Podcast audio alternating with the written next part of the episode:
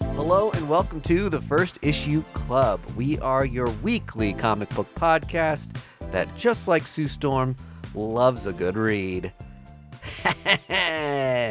We're back, baby. And f- from what are we back? April Fools. Gotcha. W- w- Tricked you. You thought we'd have an episode. We thought we'd have an episode last week. nope.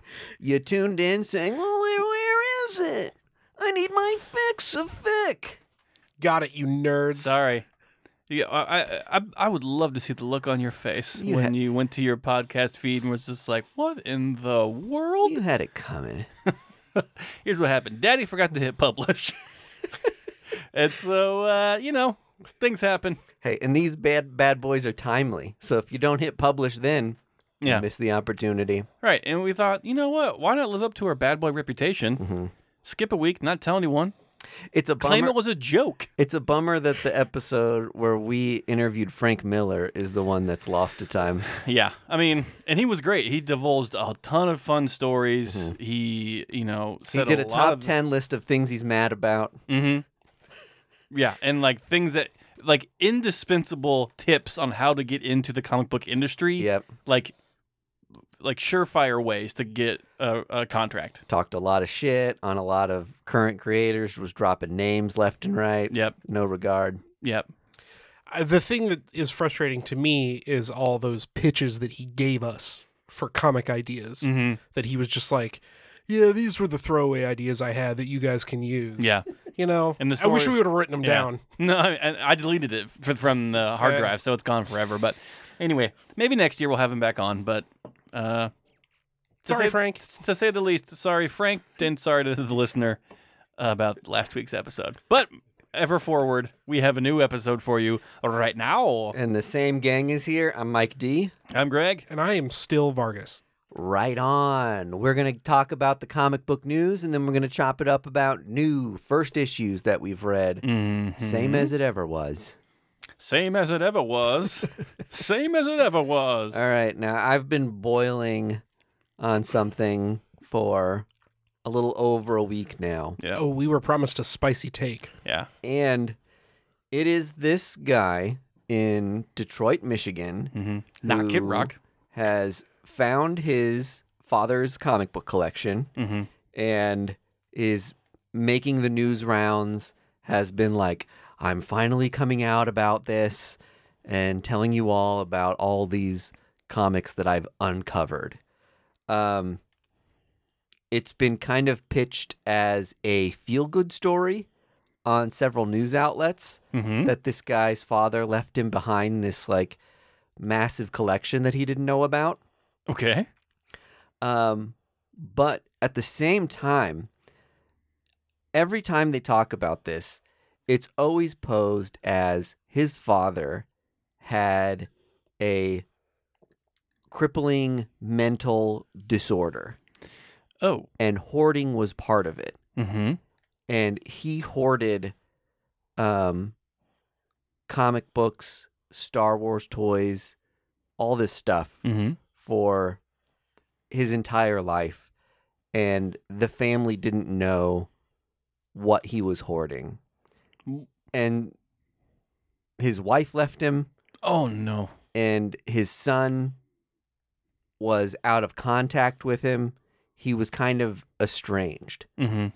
And now it turns out the things that he was hoarding Are valuable. were was is like one of the greatest comic book collections in the United States. Holy like he shit. could probably pedigree this thing if he wanted to. And there's a part of it that's like really gross to me how they're posing this to everybody that their sicko dad had this problem, but at least one good thing came out of it, and it's that I'm getting rich now by selling his Mm-hmm. Sure. collection. Yeah. Um, Is is that what's happening? 100% that's what's happening and the Okay. guy's making a documentary about it and it's just gross to me how much they're like making a publicity stunt out of it going on all these news channels while throughout their father's life They ignored him. he was like ignored and shamed for this thing and now he's making a documentary about it called selling superman Oh boy. He's- anytime he makes a public appearance, he's always wearing shirts that say like expensive paper and are like part of the like like inside jokes of the comic book community. Uh huh. And it's like this guy's just inserted himself into the comic book community and is like I'll make as much money as I can off of you people. He The- yeah he fell ba- ass backwards into a lot of A money fucking gold mine. that he thought was going to be trash. it's like someone who tripped into El Dorado. Yeah, yeah. Which I mean, f- like I say, like, fine, you you treated your dad like his collection was a mental disorder and that he had a disease, mm-hmm. and maybe he had an unhealthy collection, uh, or a, a- an unhealthy relationship rather with collecting comic books. We Mhm. know people who have unhealthy relationships with it. A lot of people spend beyond their means. Um, In this and- hobby. and and hoard beyond. I mean, there is times in my life where I think I've had a borderline unhealthy um, relationship with like g- having to have it all. Mm-hmm. Um, just the way it's being communicated and the way this guy is trying to capitalize on it Mm-hmm. just seems like gross, insincere, and the fact that he's making a movie out of like I'm gonna sell this Superman comic and I'm gonna make a fucking ton of money Yeah. and while while also ingenuinely being like I've cannonballed into the comic book community and I'm a part of it now Mm-hmm. just feels gross. I would say to you guys if you haven't seen like the news story like the local Detroit news story they did on it that kind of like started the news cycle Mm-hmm. about this guy, watch it and just see how you feel cuz I'm interested if you guys have the same temperature on it as me Okay. him and his mother, who again left his father because of this collection and said she didn't even know he was collecting comic books. They just were like, he's hoarding boxes. oh God. Um, How could you not know? right. I I also think there's a part of this that's insincere where they're pretending that they didn't know he had comics mm-hmm. because it makes it a bigger, like, wow, what a reveal. Seriously, His, his, you would open those boxes at, at one point, and be like, "What the hell's Dave putting in these his, goddamn del- things?" his delusion was worth money. Like, wow, surprise. I think they knew. And they're both wearing t shirts throughout this interview to promote their documentary. Yuck. It's just gross. But the guy has um, an immense collection. He's got a uh, Superman 1 graded in a 7, Hmm. which is, I think, the third highest Yeah. graded copy of that. So that's going to sell for like probably $2 million. I don't know what that goes for, but Yeah. a hell of a lot of money. And then he, I think he's got a, um, Probably every comic book that's come out. I since. think he's got like a Batman number one. Yeah, like tons of like comics. Those two are the two big whammies: the Superman number one and the Batman number one. But, um, you know, you can have two million dollar comics, and if that's the caliber of your collection, then you probably have a lot of ten thousand dollar comics, a lot Yeah. of five thousand, Mhm. etc. So Well, and and think about the Marvel '60s and '70s stuff he Yeah. surely has if he's got those. right. so. Uh, Well, also this I- dude can't like really flex because he's not like, oh, he's not like I'm in the comic book community. He's like, well, you're gonna sell them. Like, i- And- if you're a true collector, you would hold on to them because, like, oh, it's cool to have it in my collection. You're instantly just trying to make a fucking buck. Even then, not to like be the gatekeeper guy, Well- but if somebody like fires off and they're like, "Check out this collection my dad gave me," and it's like, "What's in there?" I don't know. Yeah. Okay, get the fuck out of here. Yeah. let, Right? Let, let me pick through it. Yeah. And, and I think if if my dad passed away and left me a 7.0 copy of Superman number 1, I'm selling it. Like Sure. I'm not going to keep that. That's worth more than my entire comic book collection I have currently. It's Sure. worth more than my house. It could fund my life for the rest of my living. Mhm. It's not that. It's the reverence they paid him during his life Right. Mm, right. and how they are treating Him now. the amazing thing he did now okay. is fucking gross. yeah. I haven't heard anyone else have this take about it. I'm worried a little bit that me sounding off is like maybe I'm the wrong one, but ugh, it left such a bad taste in my So mouth. is like the son just like taking the um uh the the the stance of just like I'm learning so much about my dad now from this collection that's going to make me rich than I ever did in his whole life. Oh. Yeah, and that's what I'm wondering is like if I this don't think guy he's learning anything from him. It's just like, oh, that hoarding he was doing was Now I appreciate him. were like Right. uh, were, were like the smartest investments you could make. Mm-hmm. Mhm. His dad didn't have two million dollars to buy a copy of Superman number one. Right. He probably bought it for peanuts. Uh-huh. He they also showed like a ton of Star Wars toys in box. The amount of foresight that this man had Mm-hmm. to amass the collection he put together was unbelievable. And maybe they're not showing parts of his collection that are trash. Maybe he hoarded like Life magazines that are like Oh, right. worth at most like 20 du- bucks a piece if they're in good condition. But at the same time, based on what they did show, it's like this guy knew what he was buying hmm and he was keeping it in a good enough condition that He was preserving it for something. that he was he was a hobbyist who knew he was making an investment Yeah. rather than someone hoarding for hoarding's sake and they're really belittling who he is and what he was doing and i really Yes. as someone who Yes. collects comics i like really took offense I see what you mean now. to the lack of reverence they were giving him Right, because a, a hoarder doesn't have a 7.0 Superman number one. yeah, you know a what I hoar- mean? Yeah, a hoarder's got a Superman number one in a pile of No, a hoarder has Vampirellas. uh, newspapers from 1930 stacked up in the kitchen, and he has to save them to keep Yeah. the, the Yeah. Mm-hmm. voices out of his head. That's Well- what a hoarder is. but but you could also have something bags bags of clothes that don't fit anymore They're calling Like, him a hoarder to sell the documentary better. yes i 100% think that's true but like he could be both. You could be a collector and a hoarder. that's definitely true Yes. But was this man disheveled and Right. like beyond his means? Well, what's if if you know that you have a 7.0 Superman number 1, you get that insured as a collector and like you know the monetary value of it. it's it's almost like they're talking about his father like he didn't know what he had. Or like you lived in a trash can and or there's something. no way this man had no clue what he was sitting on. Mm-hmm. No. He's been collecting comics his entire life. it And you it's- didn't know that about him? it Get the sounds fuck out of here. it sounds to me like they didn't know what he had obviously. Mm-hmm. Mhm. And now they're trying to say like no one knew what he had Yeah. because You, don't didn't- collect comics in secret. Well, and like y- you didn't know, so who knew? You're his you're his son. uh-huh. Just because you didn't know doesn't mean he didn't know. Right.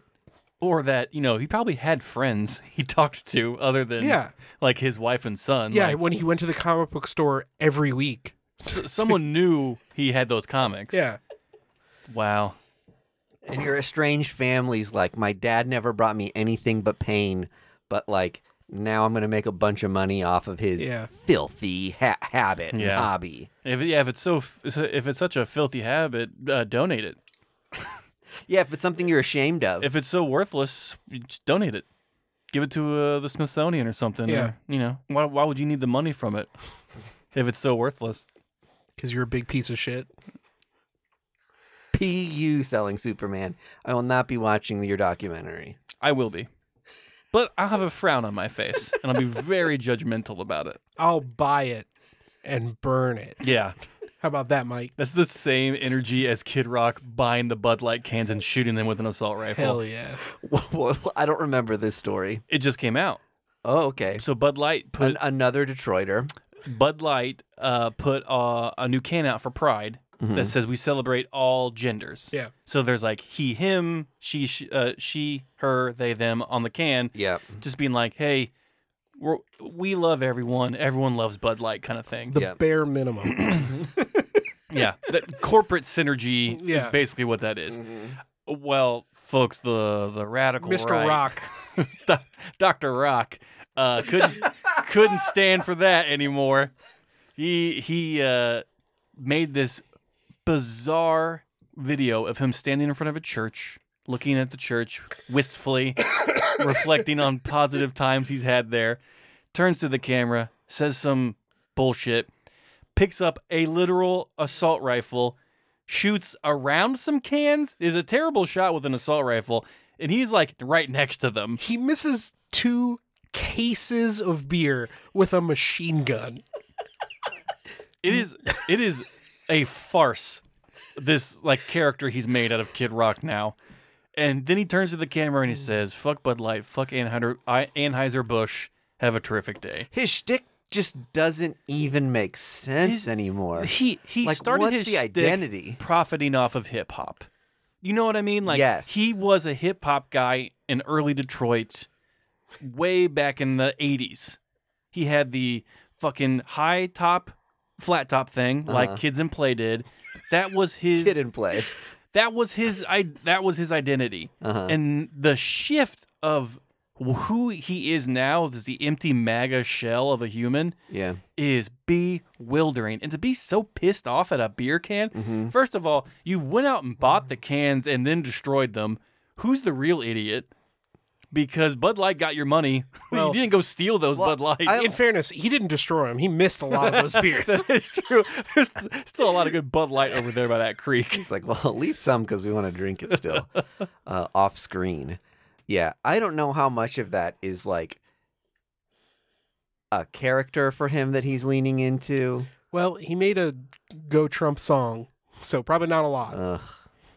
He's he's honing in on the base that will support him financially the most. Yeah. That's what I'm wondering. Yeah. If he's pandering to them, his whole Oh, thing, totally. his whole thing's being a complete dirtbag. Like the fact that he'd be like staring at a church, um, wistfully, Mhm. and then immediately turning and having an assault rifle in his hands. Yeah. um shooting pride stuff Yeah. like is like you go from like dirtbag to like oh I'm an up upstanding Christian Mm-hmm. back to dirtbag bigot Yeah. it sound it seems like a joke it's like a parody of itself And yet, It should be like I think it should be in I think you should leave skid. yeah right this is one I remember the the creators of The complex carney. the creators of Veep were like Oh god. we just can't make the show anymore because the stuff that's happening on the news is crazier than our satire we've created. right. Like it's it's like how do we do our job that like isn't it kooky what goes on behind the scenes in the White House Mm-hmm. when the When they're out crazy enough. when they're out crazying you. They were like we just like couldn't continue the show any longer. wild. Anyway, that was the Kid Rock thing of the week, I guess. my my third grade math teacher was Kid Rock's godfather. Just so everybody knows. That is that. uh, d- Do they still talk? I don't know, but he called he he always told stories about Kid Rock, but he called him like Robert or whatever his like real name was, Mm-hmm. and it was always very funny to me. Robert pooped his pants till he was eight. Yeah, I it was like, remember. oh, he's such a nice boy. yeah, bullshit. It was very funny. He'll profit off. He'll profit off of any m- m- minority that he can. Yeah. Minority group, I should say. Oh, no kidding. I mean, y- your whole thing is that you appropriated a culture Mhm. to build your career, Mhm. and then you're going to go like alt right and be a part of a group that like belittles that culture. Don't forget that his fun goofball mascot for all his Kid Rock videos was a s- little person Uh-huh. who like he just like paraded around like haha isn't this a funny joke Right. I've got a midget in the back. Like disgusting. Yeah. No one's disagreeing. Yeah. No. no. No. There are no Kid Rock fans in the studio, but there are Bud Light fans. That's true. All right. You know, I escalated with the uh With the super selling Superman, with selling Superman and then we this peaked. afterwards. We peaked with Kid Rock. Let's get right into my comic face books. is red, like I feel physically hot. You you look hot in a Yeah. good way. I have a little bit more news. Maybe this will Yeah, let's Pour some let's- water. Let's even let's calm the waters. Maybe. Andy. we'll see. Uh, Days of Future Past, the classic X Men story, is getting a prequel from Marvel Okay. from Mark Guggenheim and Manuel Garcia. uh any word on what it is? Like A prequel I know to a pre- Days of- God damn it. how do wha- how do you do a prequel to that?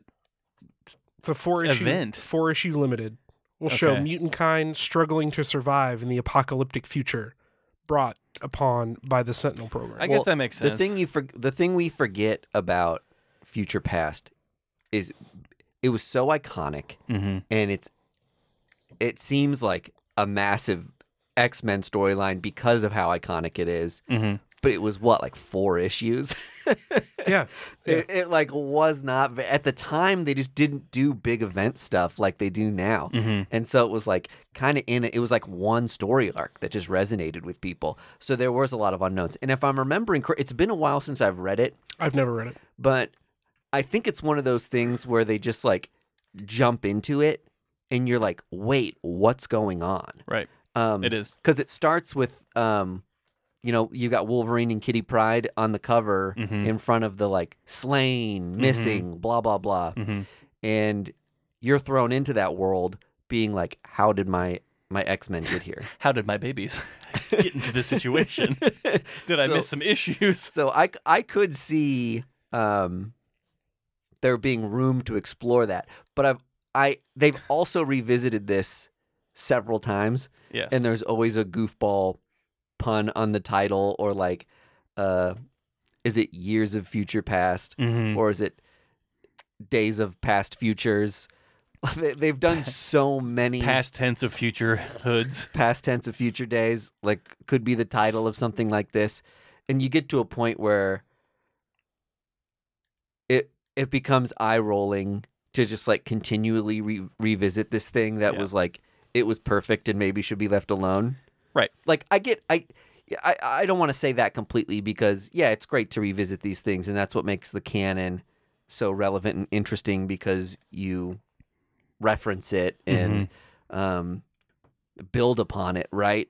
But let's not tread it over and over again until the Right. tires are bare. I think this is what Chris Claremont was referencing of just like I think you if know, like we could do this, and then had had had Days of Future Past happened in the 2000s, it would have been a 34 issue event True. with Yeah. multiple crossovers. Like I, I kind of like how I don't think it you was have a, to get a drink into Chris Claremont for him to say "fuck these guys" for making this. no, no. I mean, I I I I, this, I I am totally in in agreement with him. I'm just like it was nice that we had the four issue thing. It was iconic, and we're done. We we we are moving on. We don't need to revisit this. We don't need to rehash it. Let's just continue. Like Hey, but at the same time, I'll say that to play devil's advocate, okay, the entirety of comic book continuity is built upon writing stories based Retconning on things and yeah, it's Yeah. you know Okay. you you can't, Revisiting the past. you can't have forty years of Spider-Man without at least kind of building on what has come before, right? So like, you build on it, but how often do you retread the same thing? This is like my thing with Spider-Man is like, um, how many times can we bring Gwen Stacy back to life and then kill her again? Right. all Like- of the times. You you do it all the times. At least and- two years. and- every two years. And Spider-Man fans buy it because they tease that something big is going to happen, and you're like, oh, it's the one big thing that happens in Spider-Man over and over and over again. it's Gwen Stacy season. so I don't know. It's I, I would compare this in some respects. It's on a smaller scale, but um, to the Watchmen and Doomsday Clock. Um, obviously, the, the Watchmen, fantastic. Doomsday Clock comes out. Um, did I buy it all? Hell yeah, I did. Took you three years. it took a long ass time. And did I enjoy it? Yeah, I thought it was fun. Did we need it? No. Does it kind of like muddy the waters and like make you less excited about something like Doomsday Clock because they did all of those like Watchmen spin-offs for years after the movie? Yeah, you get less excited about it. I think it's okay to do something like that like we're saying with Doomsday Clock, give us give us something referential of Watchmen once every decade or once every 20 years. Yeah. That's like we're doing another 12 issue event that plays with this world. And this time the hook is that we're pulling it into normal DC continuity. Like that's fun. Yeah. Right? N- Next ten years, they're all going to be babies. but but I don't I don't want to see um, the Watchmen get rehashed every two, three years. No. All I'm saying is Watchmen versus Young Blood win. You know, Eternals versus Watchmen. I mean, somebody call Rob Liefeld and get him to do Oh that. man, don't say that too loud because it'll happen. The other little tiny piece. Well, I've got two little tiny pieces of news. Um, Grendel's original story is getting a big, giant size hardcover Mm-hmm. Very out cool. from Dark Horse, which is cool. I've always been interested in Grendel, Mm-hmm. um, but I've never read any. it looked um, like a hot topic version of Deadpool. Yeah, but That's he, what I lo- feel like when I see Grendel. He's a very cool looking character. Yeah. That's all I can tell you about. I mean, Matt Wagner's art is awesome. Mhm. Um, I know he- he's like a super criminal. That's like he's like if Batman was a was a, bur- a cat burglar. oh nice. I think that's the bit for Grendel. He's like really intelligent though, right? I think Yeah. he yeah. Like you said, Batman. Yeah, I should. Yeah, yeah. Um, Batman's an idiot. you defined it. It's like if uh, Detective Chimp was a supervillain. and the other last little piece of news, only because it was new to me, I found out that Mark Miller, uh, you know, classic comic book writer Mark Miller, has a YouTube channel called Miller Time, Called Miller time. where he interviews other comic book creators. Yeah, that's awesome. I didn't know about that either. I love the name. Yeah. You said that the shows are two and a half to three hours long. Yeah, they're very, very, very long, very free form. But that's two and a half too long. I mean, it's it's a Rogan classic. style. yeah. They really, yeah. Yeah. But- so what's a comic to you? It's like, "Ugh, no, fast forward. But sometimes you get a lot of good stuff like that I, out of conversations like that. You know, if you want to see Mark Miller interviewing uh, um, Elon Musk. Greg Capullo, Oh, right. you get that. Like, there's a three hour conversation on YouTube right now. Which is great because like I'm sure they've collaborated and seen each other Yeah. over the years working in the industry. So And I would rather hear those guys telling stories back and forth than I would you were right talking to a, them. a fa- exactly right. Me being like, "What's the first comic book you fell in love Yeah. with? Who would win in a fight between Batman and Robin? Who's your f- who's is, who's a, m- a Marvel character you always wanted to write for?" Does Batman respect Yeah. Himself? himself? Two hours later, still not answered. yeah. So. if you if you want a lot of really deep comic book content, check out Miller Time, baby. I am actually gonna check that out. That sounds yeah, pretty it does badass. sound kind of cool. pretty cool. Uh, quick news hits from me. The new Jonathan Hickman series was announced called Gods, Yeah. uh, G O D S with uh, dots in the middle of them. So what it's, could it stand for? Uh, I don't know. Did they- G. Uh, We're not doing it. Nope, we're not going to Oh, spitball it okay. online.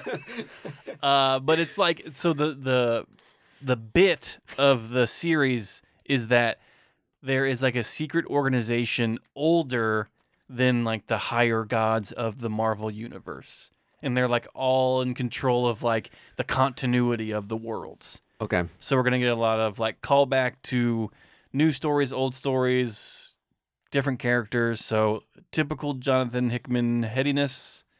Um, be prepared. Give Yeah. me the charts. Give me you the will charts. get them, my it friend. sounds chart heavy, and from what I read, it was, I it sounds like they were writing or composing the storyline at the same time he was doing House and Powers of X. sure. So it's supposed to be very restructural. That's not a word. Of Mm-hmm. It is now. of the Marvel gods hierarchy, because right now you've got they they're trying to jam all these like one-off comics into singular continuity throughout like you know 1960 through now Mm-hmm. and in that you've got like Thor, god mythology. You've got Null, who's like some like god of the symbiotes, yeah. and all these other like eternity, infinity, all these other competing um, godlike figures, the Celestials, and it just doesn't make any sense. Like everything is supposed to be the most powerful godlike thing, and you can't all be the most powerful godlike singular entity. So I think the purpose of it is to clean up and organize Yep. all that stuff. So moving forward, there is some sort of like meaningful structure. Um, some people will will read that concept and say these are uh, cartoon men in spider suits that like go fight crime in New York. Like that's fucking ridiculous to try to put this much baggage into it. And then there are people like me Yeah. who are like, no, we need it. yes, order. Yeah. I need a flow chart. It- I need a directory. Who do I call? It's ridiculous that it's taken this long to get this Oh. Wait, point. seriously. All the world building and like fantasy, like I need a wor- I need like a a, a, a family tree Mm-hmm. of hierarchy of like, you know, who can who can uh, came from who, who's on who's on the top. I need all that. it sounds kind of. I'm gonna buy it. It sounds interesting. I absolutely I am think going to we're- buy I it. think everyone at the table here is going to buy it. Yeah. the I think the biggest question is is this going to be Jonathan Hickman's Fourth World? Mm, I Jonathan thi- Hickman's mm, New Gods. No, I think they're. I think they honestly brought him in to be like, please make sense of the fucking mess that we have made here, clean it up, and then you And we can be and- done with it. And then you, can- yeah, and, then and And then it's he can like- do the Ultimates. then you can do whatever you want. Like, just make it all make sense. Yeah. Yeah, that's right. I think they're giving him the ultimates back again, and he's just gonna stay there forever. Because I think I think long ago we talked about Kevin Feige took more interest in the comic books, and I'm sure he sat down with a lot of people and was just like, "There's too many loose strings. There are too like if you want a nice flow to all this, we gotta streamline it." Well, I think that's why the Ultimates was so appealing to people, just because it did start fresh. Yeah, Mm-hmm. I And get it. It was stuff you could wrap your head around. Yeah, so. Uh, good on you, Jonathan. You're the only person I feel like that could do it besides Grant Morrison. So for real, hold on tight and please make it make sense. uh, last two things. There is a recently announced new ongoing Blade series. Finally. We haven't seen an ongoing Blade series in a couple decades. It's been a hot minute. Been a long time. Uh, one can only speculate this is, this is gaining traction because of the Blade movie that will be coming out in a couple years. and because a certain podcast, podcast host name Andy Vargas talked about it on air, had sacrificed so much. I yelled about it very loudly. and then lastly, Zdarsky's Daredevil run is coming to an end. I did not hear about that. Yep, they are wrapping it all up. Will it be a nice bow? Will it be messy?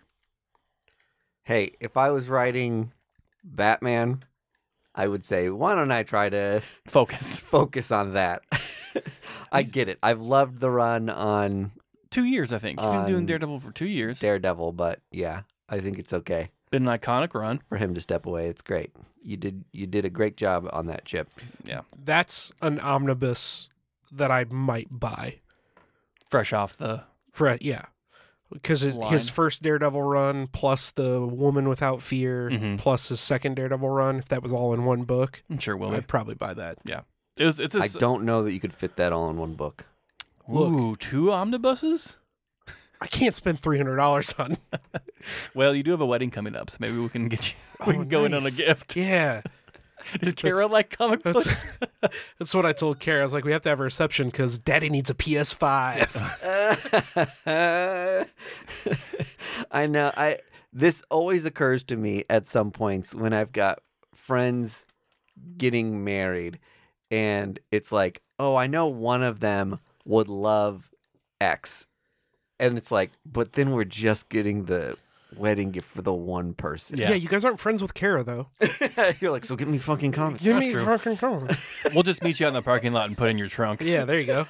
Nice. And you can hide it from your wife, and then 20 years later, we can make a documentary about you called Selling Daredevil. So-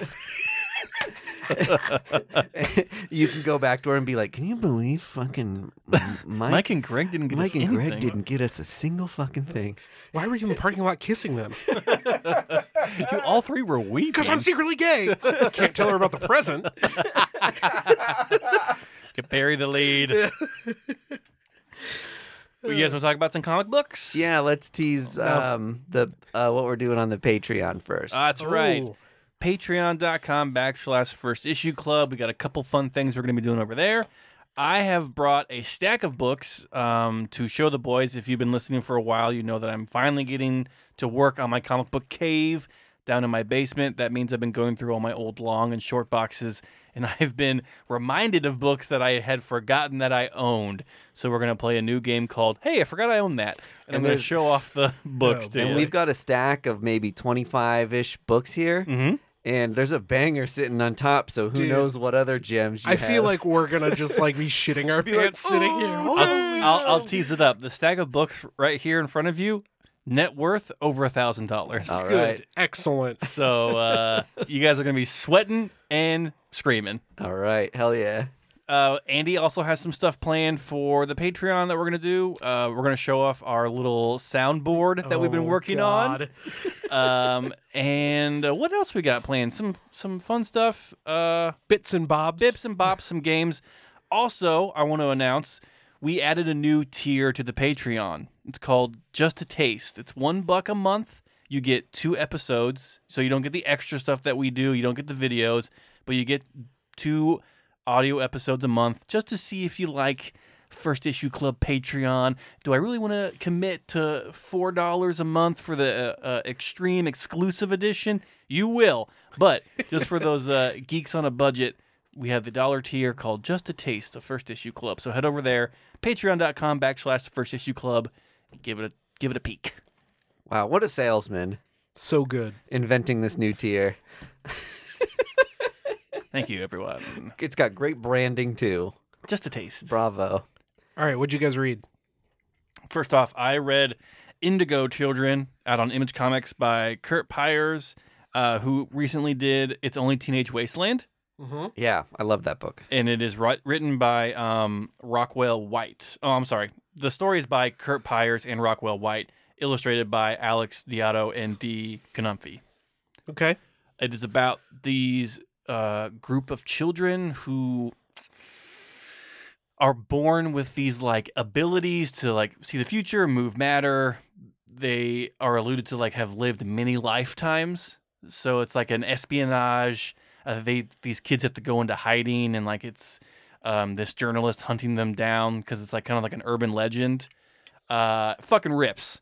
It, it's incredible. the The book opens with um, this kind of like uh, terrorist attack on an airplane that this kid f- basically foils in the the terrorist attack a- and saves everyone from the explosion by putting them in like a mind bubble. Um, and from there, it just it goes you know off the rails and it really and y- you think it's just going to be like high octane action the whole time and for the most part you know, it really is but the espionage part of this and like the the the uh, journalist is trying to like hunt down these leads is done really really well and like captivates you from the beginning and just like makes you want to uh, you know read this guy's notebook of all the notes he has on the the L- indigo children Let me ask you this about it: Is are are the Indigo Children known at large to the world that like they exist, N- um or or was that like was what I'm kind of getting towards was the them being saved on a plane kind of an inciting incident for people to be like there are people with superpowers on Earth. So uh, I'm gonna I'm gonna compare it to this, but it is not this. Okay. Think of Eleven from Stranger Things. Yeah, There is a secret organization that knows about these kids, Yeah. kind of seeing what their limits are. Did they use them for other stuff? Maybe the book will explore that. But I feel like all those occurrences that happen with those kids, like Mhm. the uh, terrorist attack uh, and all that, probably get covered up either by the government or the organization that is yeah, following the Indigo Children. And the book ends with the journalist finding one of the kids who had grown up in this like Russian village Mhm. that is a fake village, and every villager in the Russian community is like a KGB agent to make sure that no one finds these kids. yeah. So it's kind of like, um, yeah, like a, a spy espionage supernatural story. I don't know how I missed this book because I'm I'm looking at it on image. They describe it as Radiant Black meets Department of Truth. Mhm. And I don't know how I missed that book because It's it's super super good. I'll I'll say one of my early contenders f- and a strong contender for best cover of the year. I think the A cover on this is so striking Oh yeah yeah. yeah. that you've got like an airport terminal that's filled with like people all colored the same wash of teal Mhm. and then there's one of our characters, one of the children, in like, w- you know, wearing a different color tone hue, but with a splash of indigo paint, like covering them up. Yeah. And, you know, I think there's a statement to be made there about like them being like, you know, these hidden children or silenced Mm, yeah. or. yeah, yeah. You know, whatever it is, but it's just it's v- it's a very thought provoking cover. There's also a Jenny Frizen, two Jenny Frizen covers, and I mean, come on. Can't go wrong with Jenny Frizen Can't covers. go wrong with Jenny Frizen. Um, so go check it out. It- it- it's a, it's a not a mini or a maxi. It's like a, kind of somewhere in the middle. Yeah, and it's an ongoing. It says. Oh, it is. It is ongoing. Oh. Okay, I, So it's- th- I thought it was uh, limited, but um, it, this is one to watch for if you need a uh, a, a reprieve from your superhero stuff. This will be a fun uh, spy thriller book. Soon to be a show on Amazon Prime. no, they're talking about no, the youth Mm-hmm. Youth. youth will be Oh, and different book he wrote. yeah. So he wrote Okay. youth. Uh, it's only teenage wasteland, which is fucking incredible. Did Youth come out in single issues, or was that just a trade? youth was a trade, I yeah, believe. That's what I thought. Um, and so yeah, Kurt Pyers is crushing it. He, uh, if you haven't um, heard his name recently around your shop, get ready because you're going to be hearing a lot from him. Uh, check it out. Is this? Do you know if this is his first image book? I think those other ones were on Black Mask. Um, so it's only Teenage Wasteland was on Dark Horror. It was on Dark Horse. Okay. And then I want to say this is his first image book. Okay.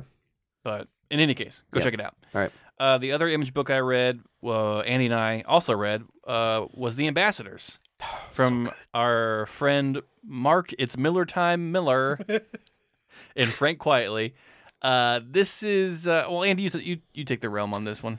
So it's a superhero book Mm-hmm. with a geopolitics spin. Yes. Um, i- imagine if Iron Man, like th- basically the beginning of Iron Man 2 in Mhm. the MCU, Mhm.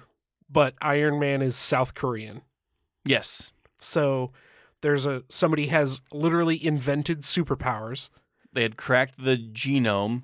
figured out a way to give folks superpowers, Mm-hmm.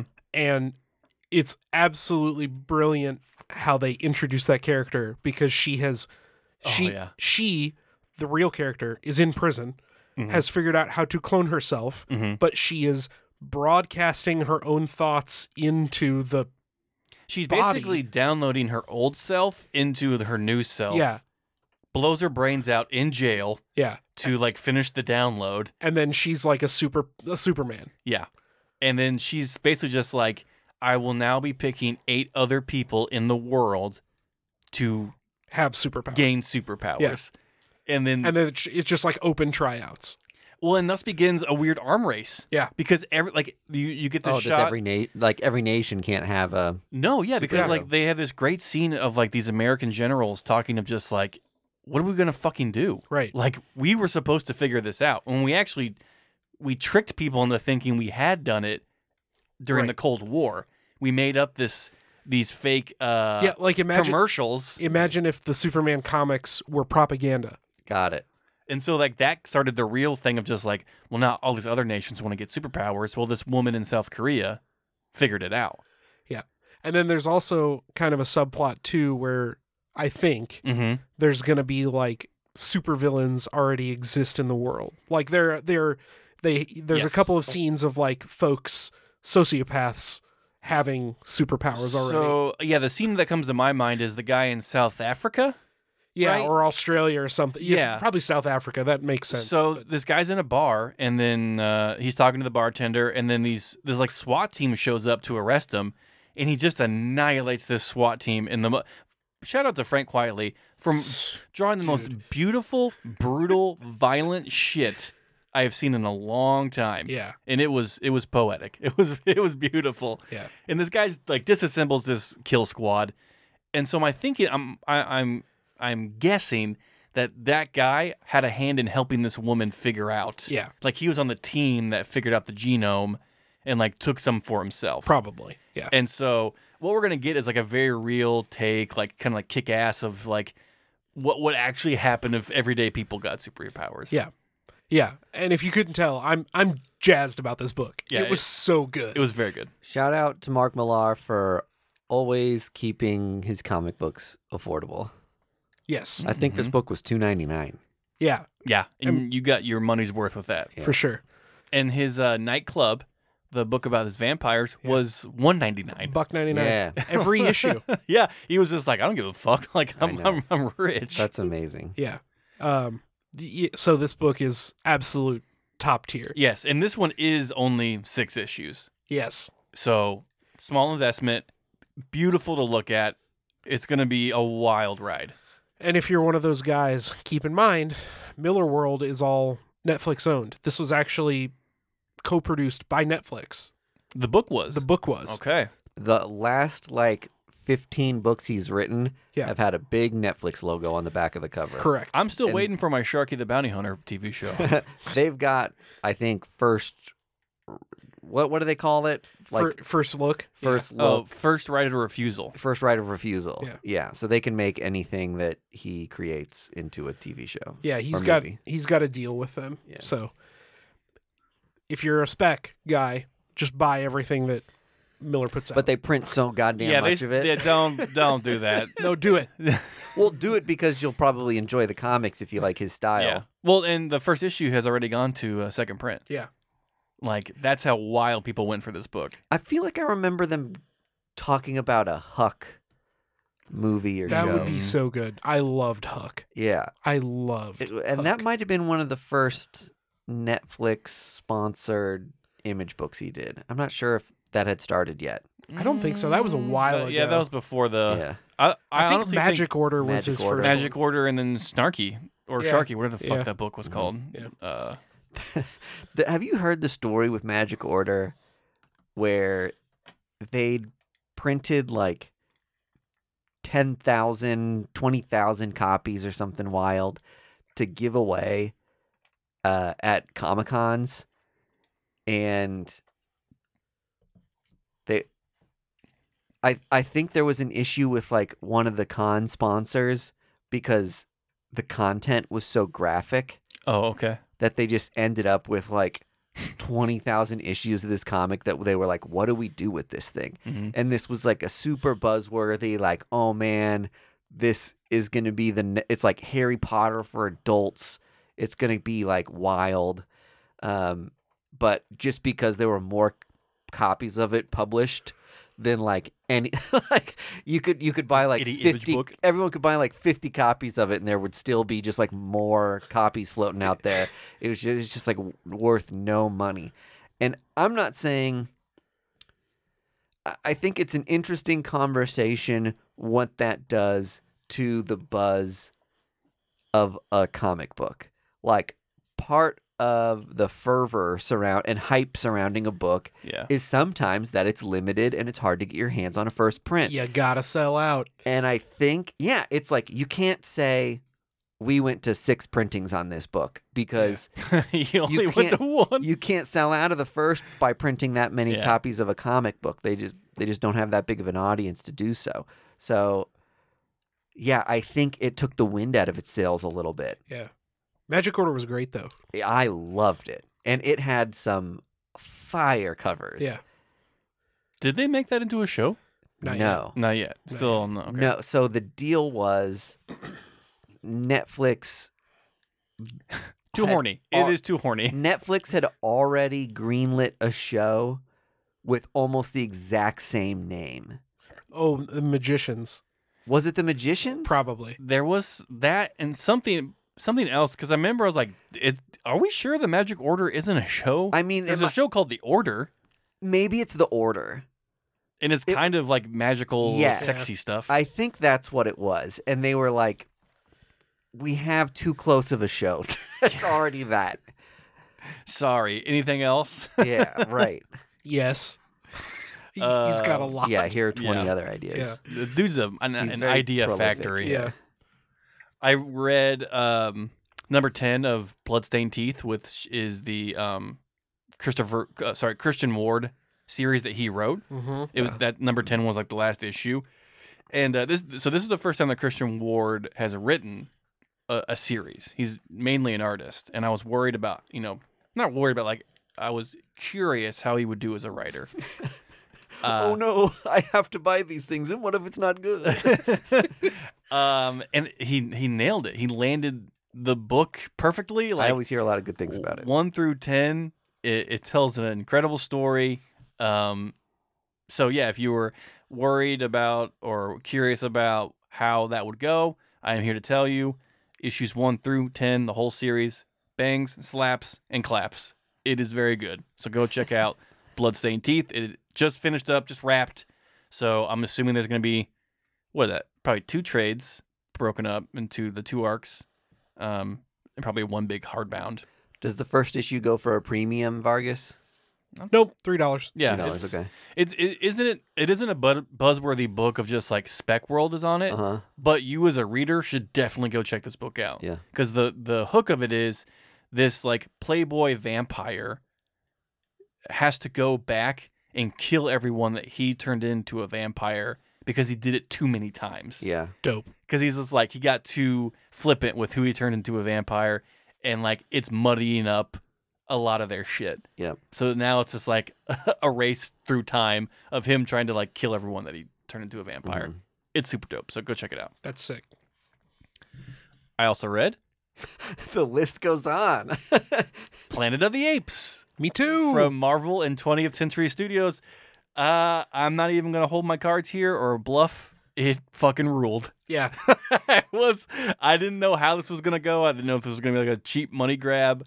It killed it. Who's writing it? Uh, so the writer is David F. Walker I don't, know- I don't and know who that is. Dave Watcher. So David F. Walker was co-writer of Bitter Root. Oh. he also cool. wrote Luke Cage. He also for wrote Marvel. Luke Cage. Okay. So um, he's already proven himself as like an amazing writer, and throwing him in here and it, it it's basically the same as uh, the James Franco Planet of the Apes of like it shows you how it started on Earth and the subsequent years following of like how apes came to be you know organized and Yeah. all that shit. Um, which I like because the the first Planet of the Apes with Charlton Heston, iconic, classic. If you haven't seen it, please go see it. It's it's very good. Like Andy, I think you've seen it, right? Planet of the Apes. Yes. Big time. It is a it, it's a perfect movie.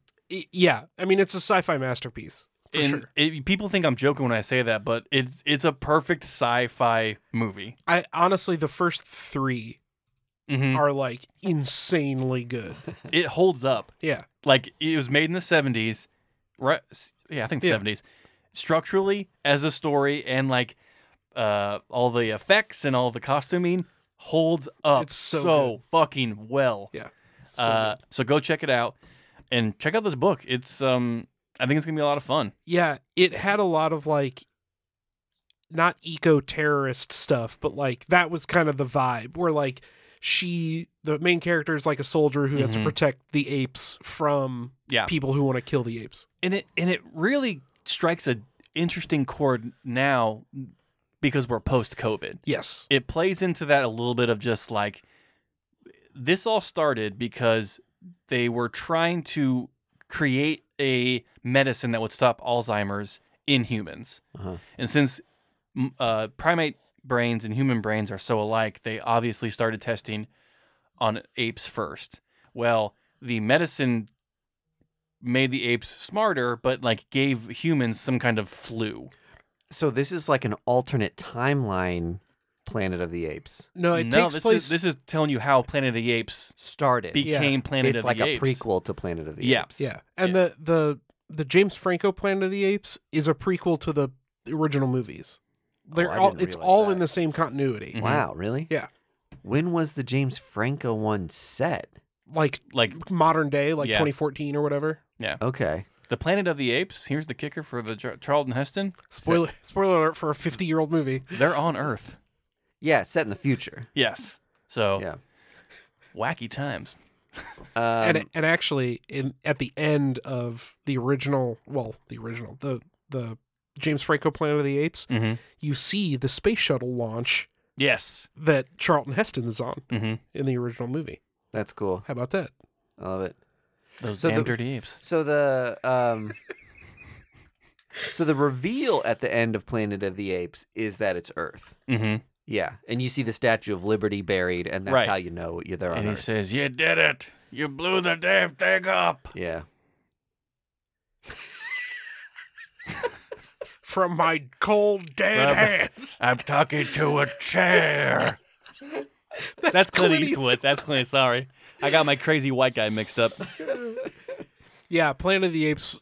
i- If if you had any trepidation about it, you can put that at ease. I think think this is there- going to be a fun book. Honestly, So you don't have to be uh You don't have to Planet be of an the ape Apes. head. You don't have to be an ape historian. head. Yeah. No. So, Planet of the Apes, Predator, Alien, all on this Marvel 20th century imprint. I love that they're invested in telling good stories with the franchises. Yeah. Because it just makes it better for the consumer to consume it. for sure for sure i i would throw every card that i have in the fact that like none of these are cash grabs No. like i would have bought alien and predator even if they were cash Sure, yeah. grabs Just for a cool cover. but they aren't mm-mm. and neither is this And I think that benefits Marvel in 20th century too. for like- sure like yes you're going to buy more books if it's a good book but also it spurs interest in making these into movies again yeah exactly and i think a new one's actually coming out in a couple years It definitely gives the fandom something to stay interested in Yeah. and, and be excited about. And I think that is a huge thing for the Star Wars comics. oh yeah And yeah. I mean, not only do people are people just like in love with that world, but it does bridge the gap between the TV shows and things to be able to like play in that world and create Mhm. hype when you're like, oh, this character that got introduced in a comic just two years ago um, is going to show up in a TV show. yeah So they're not far off from like inspiring each other and all being a part of the lore. Like it's very cool if you're an invested fan yeah and or even a casual fan just to know that there's something fun you can go buy yeah. Yeah. aside from like a streaming service. or or a new fan Ima- like imagine a kid picking up a planet of the apes book for the first time reading this and their adult who is raising them is just like well let me tell you what you got Yeah. about 18 movies to catch for up sh- yeah on. for real And then uh, it, you, to your point, Mike, um, I think you're absolutely right. Of just like they get to play in the pre- playground a little bit of like trying new ideas, see if this works, see if this doesn't, if it resonates with folks, and then that can transition into TV shows, movies, whatever. yeah. So, anyway, all that to say, Planet of the Apes was very fucking good. surprisingly good Yeah. Uh, bu- bu- bu- bu- bu- bu- sorry, I have a lot. I have two more. I read Hairball, Hairball from Flux House by Matt Kent and Tyler and Hillary Jenkins. Uh, this is a classic Matt Kent spooky horror book about uh, trauma. Shocker. Um, uh, uh, feline demon and a f- crippling family dynamic falling apart in front of a young girl's eyes. I nailed it. Wow. Got it in one. good job greg It was. It's very good. It's on his Flux House imprint, which is, uh, which was announced like a year and a half ago when he promised like, you know, some weirder stories that he can finally branch out and tell under his own imprint. And um, Mhm. he ma- he made some lofty uh, claims early on that he was going to do weird incentive covers like made out of like leather or wood or like just like really play with the space because Flux House is uh, a play off of the art movement uh, Dadaism, which is like kind of spurring the art community. And I have yet to see any of that cool shit happen. I think I think that's wrong because that one they did the polybag covers for the new mine management that was all in Flux House. Okay. And then they did all of the Spy Superb books are wrapped in paper bags from uh, big box stores and chains. Yeah. And they're cut off in a way where you only see part of the Costco logo, Uh huh. but it's like, Enough to get it- you the but idea. it says like, but someone has very smallly written at what, and Yeah. then you see cost, like in the Costco Oh, logo. spy superb is a traitor Yeah, Yeah. If, if for Trader Joe's. Yeah. Okay. And and it's while those aren't like I literal recycled bags from those stores, they do use the actual logos and use actual like textured uh, brown bag paper to put those covers on. I think that's pretty fucking cool. And I'll, I'll say this too. I know for a fact It's who, Brutus? Yeah, A2 Vargas. Uh, I know for a fact that Whatnot has done a wood cover. They did wood covers for uh, uh, Nottingham. Okay, but that's not on their Flux House. No, no, no. It's it's a different publisher. Okay. I'm saying It it's, can be done. It's in the realm of, of possibility. I know. And leather covers go back. I Like, know, I know it can be done. Matthew Kent said to us in a press release that Flux House would do this. Well- Have yet to see. I will consent. Very cool things of the poly bag and the plaque and the paper bag stuff. That is all very fun. Yeah, Matt, put your money where your mouth is. Make it fucking weirder. like let's do some crazy shit. All that, yeah, but it was great. Flux House. I, every book on Flux House that I've read has been phenomenal, Yeah. including Hairball, which came out this week. I think Matt Kent is the sort of guy who's like, if I have a reason that like that glass would be a statement to bound a bind a comic in, then he would do it. I think he hasn't like found a purpose for it Sure. because the paper bag stuff like ties into The spy, the like yeah. idiot spy who's like unaware and just doing normal everyday um tasks and you know whatever else that runs into something that happens to be a higher meaning that they're not aware of Mhm. and the bags i feel like play into that really well Okay. i think you'll see it Okay. i tr- i trust in and, and i believe in matt kent Then I, I will f- sit here in my holding pattern until then, he w- we won't even until I can wring my hands in delight. get into within an inch of slandering this man There was no slander I'm, said. that's what I'm saying. We're not even going to get close to no, it I, by by even a remote no, criticism. not I won't even, allow it. Not even with a ten foot pole. Yeah. I dare not. Oh, the last book I did was uh, Disney villain Scar from Dynamite. It's by Chuck Brown, who was I the uh, cannot believe you bought this. it was because it's from the other creator of Bitterroot, Chuck Oh, Brown. wow. Um, and it was so It's not a kids. Is it a kids comic? Well, I don't know. It's definitely a comic cover cash grab book. It's definitely a comic book. it is. It, it's not written a, in a child voice, like meaning there are some adult themes tackled. What the story is is the story of Scar before he killed Mufasa, and like you get the history of like what separated him and Mufasa. So you- we get more of a kind of backstory of why he is the, uh, I don't know, character he is now. Mhm. It was good. I mean, it was fine. He failed out of college. He had a dirtbag dad. Yeah. he he got wrapped up in a pyramid scheme. He tried to Really young. He lost everything. he that tried to jaded him. sell Pride Rock. You know, you you wonder what would have happened to Scar if he could have just stayed in Yeah. college, Or or he, if he he dropped on a drug test and got kicked off his D D one sports scholarship contract and he just had that one bad breakup that he couldn't get over. And Yeah.